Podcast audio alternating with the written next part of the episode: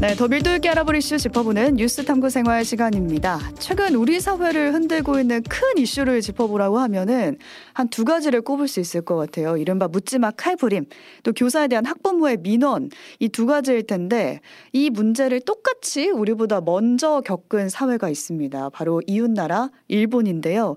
일본 사회가 구체적으로 어떤 문제들을 겪었고 또 어떤 해법들을 시도하고 있는지 일본이라는 오답노트를 들춰보는 시간, 저희가 시리즈로 기획을 했습니다.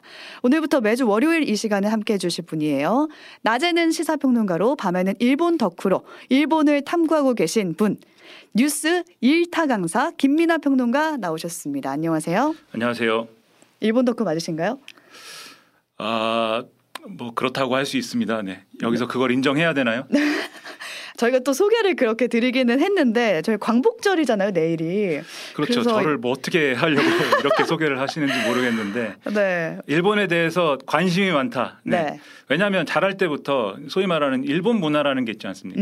일본 만화, 일본 음악 뭐 이런 것들에 관심이 많아서, 그러다 보니까 일본 정치, 일본 뉴스 이런 걸로 막 관심을 가지게 돼서 나름대로는 뭐 관련한 이제 뭐 공부도 하고 책에 제가 쓴 책도 있고 한데 거기에 그런 관련 내용도 넣고 그랬습니다. 그래서 제가 뭐 내가 뭐 일본 최고의 전문가다 뭐 이렇게 얘기하기는 어렵지만 네. 모르는 사람은 아니다. 여기 와서 얘기할 정도는 된다. 이 정도로 정리하는 게 제일 좋을 것 같고, 밤마다 일본을 탐구하고 뭐 이런 건 아닙니다. 네, 아 저희 그렇게 뭐. 정했는데 또 아니라고 하시니까. 네, 낮에도 한다. 네, 아 낮에도 그러면 합니다. 밤낮 할 것 없이 일본을 덕질한다. 이 정도로 정리를 하면서 오늘 얘기를 좀 들어가 볼게요. 앞으로 우리 사회 문제를 미리 겪은 일본의 상황을 좀 정리해 주실 텐데 그 첫 시간으로 저희가 준비한 게 묻지마 살인에 대한 얘기예요. 일본에서도 굉장히 심각한 문제였다고 하더라고요. 그렇죠. 사실 우리나라에서 이런 사건이 벌어졌을 때 제일 먼저 한 생각이 일본 언론에서 이렇게 많이 보던 일이 한국에서도 이제 벌어지는구나, 이 생각이 먼저 들 만큼 원래 이제 일본 사람들이 여기에 대한 고민을 많이 했거든요. 네. 그러니까는 언론에서 아마 많이 보셨을 텐데 도리마라는 말이 있습니다. 이 도리마라는 게 이제 길거리 악마라는 뜻이거든요. 길도자에다가 이제 일본어 이자 붙이고 그다음에 이제 악마 할 때 그 마자 붙여갖고 도리마인데, 이게 이제 2000년대 초, 그러니까 정확히는 이제 90년대 후반부터 2000년대 들어서면서 일본이 길거리 무차별 살인 이런 것들이 상당히 이제 크게 문제가 되기 시작해요. 그러면서 이제 이런 조어까지 나와서 길거리에서 이렇게 무차별적으로, 그러니까 악마가 사람을 해할 때는 이유가 없을 거 아닙니까? 그렇죠. 죄진 사람 벌 주고 이런 개념이 아닌 거잖아요. 악마가 그냥 악마성을 발휘하는 거잖아요. 그런 것처럼 무차별 살인이 벌어진다라고 해서 이제 이런 이름이 나온 건데, 가장 많이 이제 언급되는 사건이 2008년에 도쿄 아키하바라에서 벌어진 사건입니다. 아키하바라라고 하면 우리나라로 치면 명동 정도인가요? 명동은 명동인데 네. 다소 이제 그 만화나 무슨 캐릭터 이런 데 많이 이제 경도되어 있는 명동이죠. 아, 덕후들의 성지 이렇게 생각하면 될까요? 좀 그렇습니다. 네. 네, 그게 그런데 네, 여기서 이제 트럭으로 행인들을 들이받고 거기서 내려서 흉기로 이제 휘둘러서 또 살인을 계속하여 7명이 숨지고 10명이 다친 사건이 벌어졌거든요. 이게 이제 들어도 아시겠지만 이 서현역 사건하고 거의 형식적으로 유사하지 않습니까? 그렇죠. 거의 똑같은 사건이에요. 차로 먼저 간 다음에 들이받고 그 다음에 살인을 저지르고. 그렇습니다. 그리고 이제 이외에도 이 별다른 이유 없이 DVD방에 불을 질러서 크게 문제가 된다든지, 또 통학버스를 기다리는 어린이들 상대로 흉기를 휘두르는 그런 사건이 일어난다든지, 그 다음에 이거는 뭐 단 한 2년 전에 있었던 일인데 도쿄 전철 안에서 흉기를 휘두르고 방화를 시도한다든지 이런 일들이 빈발해서 늘 일본은 이것으로 이제 고민을 앓고 있는데, 일본 경찰청 자료를 보면 이런 형태의 무차별 상상 범죄는 2007년부터 2016년까지 따져서 한 해 평균 7건씩 일어났다고 합니다. 그러니까 계속. 우리가 지금 이제 이런 서현역 사건, 신림역 사건 이렇게 받아들이는 사건들이 1년에 7개씩 일어난다. 라고 하면 상당히 이제 심각한 문제인 거죠. 그러니까요. 일본 같은 경우는 그런 사건이 2000년대 초부터 일어났다고 하니까 지금 우리로 치면은 지금부터 일어난다고 쳐도 근 10년 동안은 일어날 수도 있다라는 생각이 또 드는 건데, 이렇게 무차별 살인이 지속적으로 일어나니까 관련 연구들도 쭉 진행을 해왔다고 하더라고요.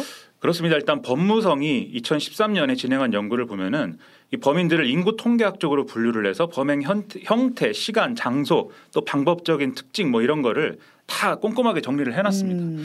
근데 이 중에서도 우리가 주목해야 볼 만한 게 어떤 동기에 의하여서 범행을 했느냐 이 부분인데, 분류를 이렇게 해놨어요. 처지에 대한 불만, 또 특정인에 대한 불만, 자살 및 사형에 대한 소망, 감옥으로의 도피, 살인에 대한 관심 등등입니다.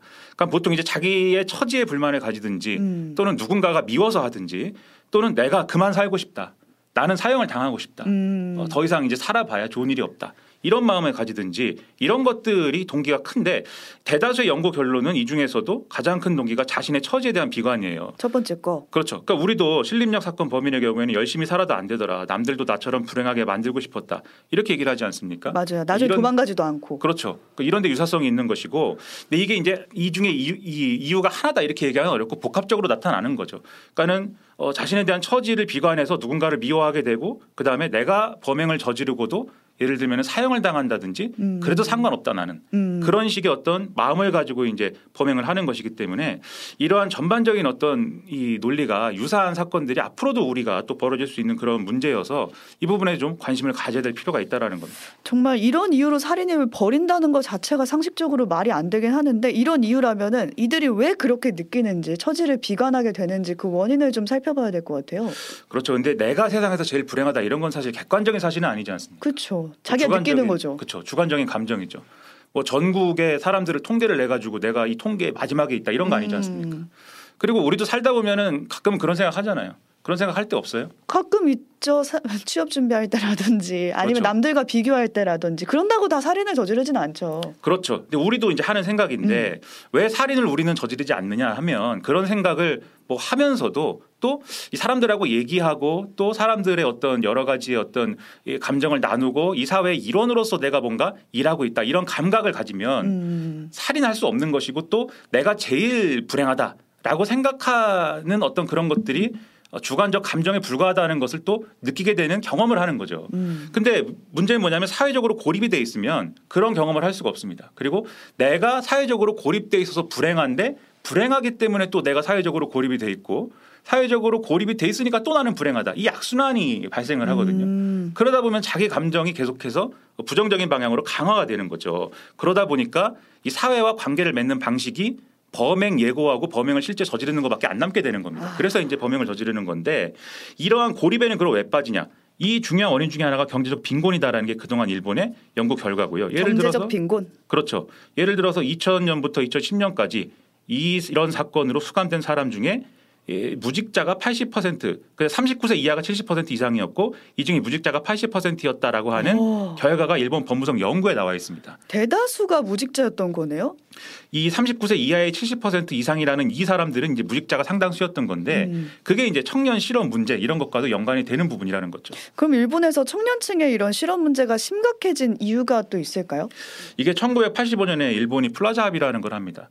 그러니까 엔화 가치를 상승시키는 것을 다른 이제 국가들 강대국들이 제안했고 그 일본이 동의한 사건인데 아무래도 이제 소위 말하는 엔저, 엔고 뭐 이런 분류가 있잖아요. 근데 엔저일 때 이제 보통 경기가 좀 활성화되고 엔화 가치가 올라가면 우리도 마찬가지인데 그렇게 되면은 경기가 좀 이 찬물이 끼얹어지지 않습니까? 마찬가지로 이후에 플라자 합의 이후에 경기가 좀 이렇게 전반적으로 위축이 되면서 그동안 형성돼 있던 거품이 꺼지기 시작해요. 그럼 당연히 이제 뭐 부동산 가격도 추락하고 그러면서 뭐 자산 가격이 다 하락하고 그리고 일자리는 없어지고 생산성이 하락하고 이런 일들이 쭉 일어나지 않겠습니까? 그러면서 일자리가 없어지는 상황이 되니까 이른바 니트족 문제. 우리로 따지면 이제 뭐 비정규직 문제죠. 이게 청년 비정규직 문제, 청년 실업 문제 이런 것들이 굉장히 커지게 되고요. 실제로 앞서 말씀드린 아키하바라 사건의 경우에 이런 게 또 나타나는데 이 범인의 경우에는 원래 도요타의 하청인 자동차 공업사에 다녔습니다. 근데 계약 해지가 됐어요. 네. 비정규직인데 실직을 한 거죠. 그리고 나서 이제 이런 범행을 저지른 것이기 때문에 이런 게 또 범행의 원인이 되는 그런 일들도 있고 그리고 소위 히키코모리라는 은둔형 외톨이 문제가 있지 않습니까? 그것도 이 시기에 본격화되는데 이 미디어는 또 쇼와 시대의 어떤 버블 경제나 이런 것들을 또 향수하는 그리워하는 이런 드라마라든지 그런 것들을 많이 또 만들어내요. 그럼 그런 걸 보면서 또 자기가 상대적인 박탈감을 또 강화하는 어떤 요인이 되는 거죠. 이러면서 이제 문제가 심각해졌다. 일본도. 미디어에 보이기에는 다 좋은 모습만 있는데 내 삶은 그렇지가 않으니까. 그렇죠. 네. 취업도 안 되고. 그러니까요. 그러니까 실업한 그 청년층이 겪고 있는 상대적 박탈감에 좀 주목할 필요가 있는 것 같은데 이들이 그런 감정에서 좀 벗어나지 못한 데에는 아마 일본 사회의 분위기도 좀 요인이 되지 않았을까요? 그렇죠. 일본 사회가 굉장히 안정지향적입니다. 이게 보통 이제 제가 볼 때는 좀 사회적으로 근대화되는 과정에서 큰 일이 없었으면은 물론 일본도 메이지 유신이 있고 뭐 여러 가지 사건들이 있었지만 과거의 지배층이 그대로 계속 지배층이거든요.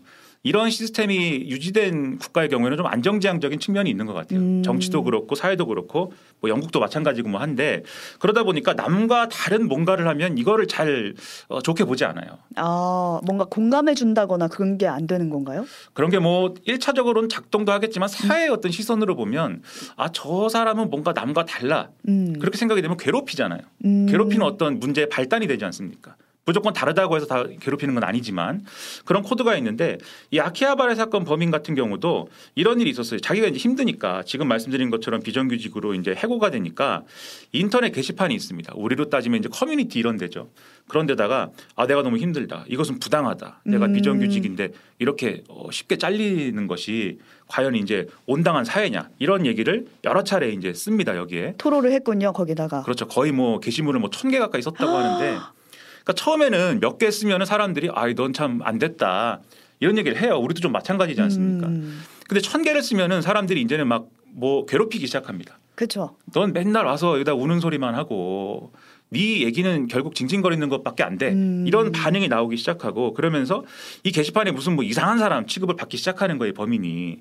그러다 보니까 아, 이 비웃음의 대상이 되면서 여기서조차도 내가 고립이 되는구나 이런 감각을 갖게 되고 나는 그럼 더 뭔가 좀 어떤 심각한 어떤 것들을 함으로써 이 사회와의 어떤 관계나 이런 것들을 내식으로 뭔가 복구해야겠다. 이런 감정을 가지게 되고 그게 범행 예고로 이어진 건데 범행 예고를 하니까 또 비웃죠. 아, 네가 범행 예고를 커뮤니티 했어요? 그렇죠. 범행 예고 커뮤니티 했는데 네가 그럴 용기가 있는지 어디 두고 보자 뭐 이런 걸 막 써요. 또 댓글에다가. 비웃음을 또 거기서도 당했군요. 그렇죠. 그것도 하나의 방아쇠가 돼서 결국은 이런 범행까지 이어졌다고 볼 수가 있고 그리고 예를 들면 우리가 고립된 사람들을 어쨌든 고립에서 벗어나게 하려면 이 사람들을 사회로 복귀시키려는 어떤 노력들이 전제가 돼야 되지 않습니까? 그렇죠. 일본 사회의 경우에는 이 사람들이 사회로 복귀하도록 하는 어떤 노력도 물론 하지만 그렇다기보다는 숨기거나 방치하거나 이런 일들을 또 많이 해요. 만약에 내 뭐 오빠나 언니가 이런 일을 겪고 있다면 숨기고 방치하는 거예요? 가족들이 그걸 도와주거나 밖으로 내보내지 않고? 처음에는 이제 뭐 노력하다가 꾸짖기도 하고 하지만 그런 애들이 이제 주변에서 어떻게 이제 좀 인식이 되냐면 아, 저 집 자식은 저 아들은 10년째 밖으로 안 나온대. 저 집은 왜 그럴까? 이상한 집이야. 이렇게 되는 거거든요. 그러니까 손가락질하니까는 감춥니다. 처음부터 우리 아들은 우리 아들이 있다는 것을 감춰요. 그런 일들이 막 일어나다 보니까 최근에는 이 은둔형 외톨이가 20대일 때 취업에 좌절해가지고 은둔형 외톨이가 됐지만 그 20대가 이제는 40대가 되고 이렇게 쭉 나이를 먹게 될 거 아닙니까? 이 감추니까. 그쵸. 계속 방에 있으니까. 근데 부모의 나이는 이 사람이 20대일 때는 40, 50대였는데 이 사람이 이 은둔형 외톨이가 40대가 됐을 때는 이제 고령층이 되는 거예요. 은퇴할 나이네요. 그렇죠. 그러면 지금까지는 이 은둔형 외톨이인 아들 또는 뭐 딸 뭐 이런 이제 자식을 부양하기 위해서 자기가 경제활동을 한 것으로 부양할 수가 있었는데 이제 고령이 됐으니까 부양을 못하지 않습니까? 그렇죠. 그래서 이게 또 하나의 사회적 문제가 되고 있는 그런 상황이 되는데 그러다 보니까 이런 사건도 있었습니다. 이전에 이제 제가 이 초등학생들에 대해서 흉기를 휘두른 사건 말씀드렸잖아요. 근데 그 사건의 이 가해자가 범인이 또 은둔형 외톨이였던 사람이거든요. 근데 그 주변 지역에 있는 어떤 이제 부모가 자기 자식이 이제 40대의 은둔형 외톨이 성향이 있는 사람인데 그러한 공격성을 보이는 것 같으니까 최근에 그런 일도 있었는데 우리 자식이 가해자가 될 수 있겠다. 그래서 이 자식을 살해하는 사건이 있었어요. 아, 부모가 은둔형 외톨이인 자식을? 그렇습니다. 혹시나 살인마가 될까 봐? 그렇죠. 그럴 것 같아서. 그럴 것 같아서 내가 내 자식을 죽였다? 그렇죠. 근데 여기서도 볼 수 있는 게 그럴 것 같으면 경찰에 미리 신고를 하거나 주변에 도움을 뭐 요청하거나 이런 걸 하지 않습니까? 이것도 보통은. 끝까지 숨긴 거네요. 그러면. 그렇죠. 숨기고 자기 선에서 처리를 하려고 뭔가를 한 거예요. 그러니까 이런 이제 일본의 어떤 폐쇄적인 분위기, 안정지향적인 사회 성격이 지금 이런 거 겪고 있는 이제 어떤 고립에 대한 문제 이런 것들을 또 심화시킨 측면도 있다. 이렇게 봐야 되겠죠. 네. 진짜 비극적이네요. 뭔가 부모도 자녀도 불행한 사회가 되고 있는 게 아닌가라는 생각이 드는데 여기서 일본 정부가 대책을 내놓지 않았을까요? 그렇죠. 이런 일들이 계속 이제 문제가 되고 연구도 이제 했지 않습니까? 그래서 대책을 마련을 했는데 2021년에 고독 고립 대책 담당 부서를 단독으로 설치를 해요. 그리고 여기서 이제 고독 문제를 24시간 전문적으로 상담하는 전화를 시범 운영한다. 뭐 이런 대책이 있고 그에 이제 모의 대응 훈련을 한다. 이런 일이 실제로 벌어졌을 때 어떻게 대응할 것인지. 그리고 유동 인구가 많은 지역에 차량 진입 방지용 말뚝을 설치한다. 이런 걸 하는데 근본적인 대책은 안 되는 거죠. 이런 그러게요. 것들은. 그렇죠? 네.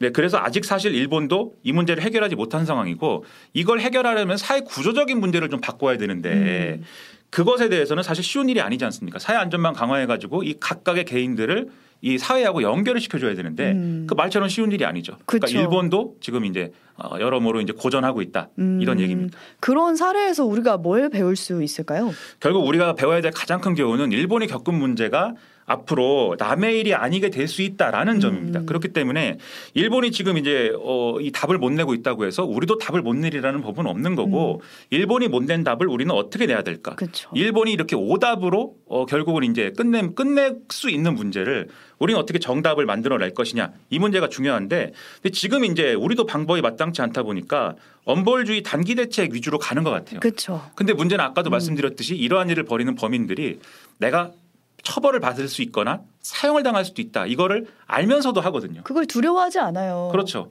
그 엄벌주의가 답이 아닌 것이고 이게 오히려 이제 엄벌주의가 아니라 사회 안전망을 강화하고 앞서 말씀드린 그런 사회의 연결을 다시 복원하는 그러한 일을 해야 되고 그다음에 엄벌주의가 필요한 요소도 있을 텐데 그 엄벌주의가 필요한 요소 예를 들면 경찰관이 뭐 이 총기를 사용해야 된다든지 또 법원이 이 정신질환자에 대한 입원 여부를 결정하는 사법입원제를 도입한다든지 이런 것도 필요하지만 준비가 안 돼 있습니다.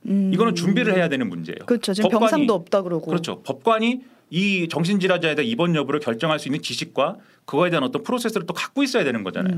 그런 게 안 돼 있기 때문에 이런 일이 가능하도록 하는 이제 사회적 논의와 합의 구조를 만들어야 되고 또 이 정신질환자 치료와 관련돼서는 특히 사회가 그러니까는 이게 그냥 개인들이 이 자식을 또는 가족을 치료하는 어떤 의무를 지는 게 아니라 사회가 이 정신질환자들에 대한 치료나 이런 것들을 같이 책임지면서 그쵸, 네. 지역에서 의료 서비스를 받으면서 지역 활동을 할 수 있도록 하는 그러한 시스템으로 변화하는 것도 필요하거든요. 이게 의료계가 같이 동의해야 되고 여러 가지로 큰 어떤 줄기가 바뀌어야 되는 일인데 얼마나 갈 길이 멀고 얼마나 힘들겠습니까. 그런 짐을 감당할 준비를 우리는 해야 된다. 이런 걸 이제 일본의 사례에서 배울 수가 있다는 거죠. 네, 들으면서 저는 고립이란 단어를 오답노트에 적어야겠다라는 생각이 들었는데 어떤 엄벌주의나 강경대책이 고립을 해결할 수 있는 방안은 아니잖아요. 고립을 이제 우리 사회가 어떻게 해결해 나가느냐에 따라서 뭔가 일본과는 다른 길을 갈 수 있지 않을까라는 생각을 해봅니다. 오늘 여기까지 일본이라는 오답노트 뉴스 1타 강사 김민하 평론가와 함께했습니다. 고맙습니다. 고맙습니다.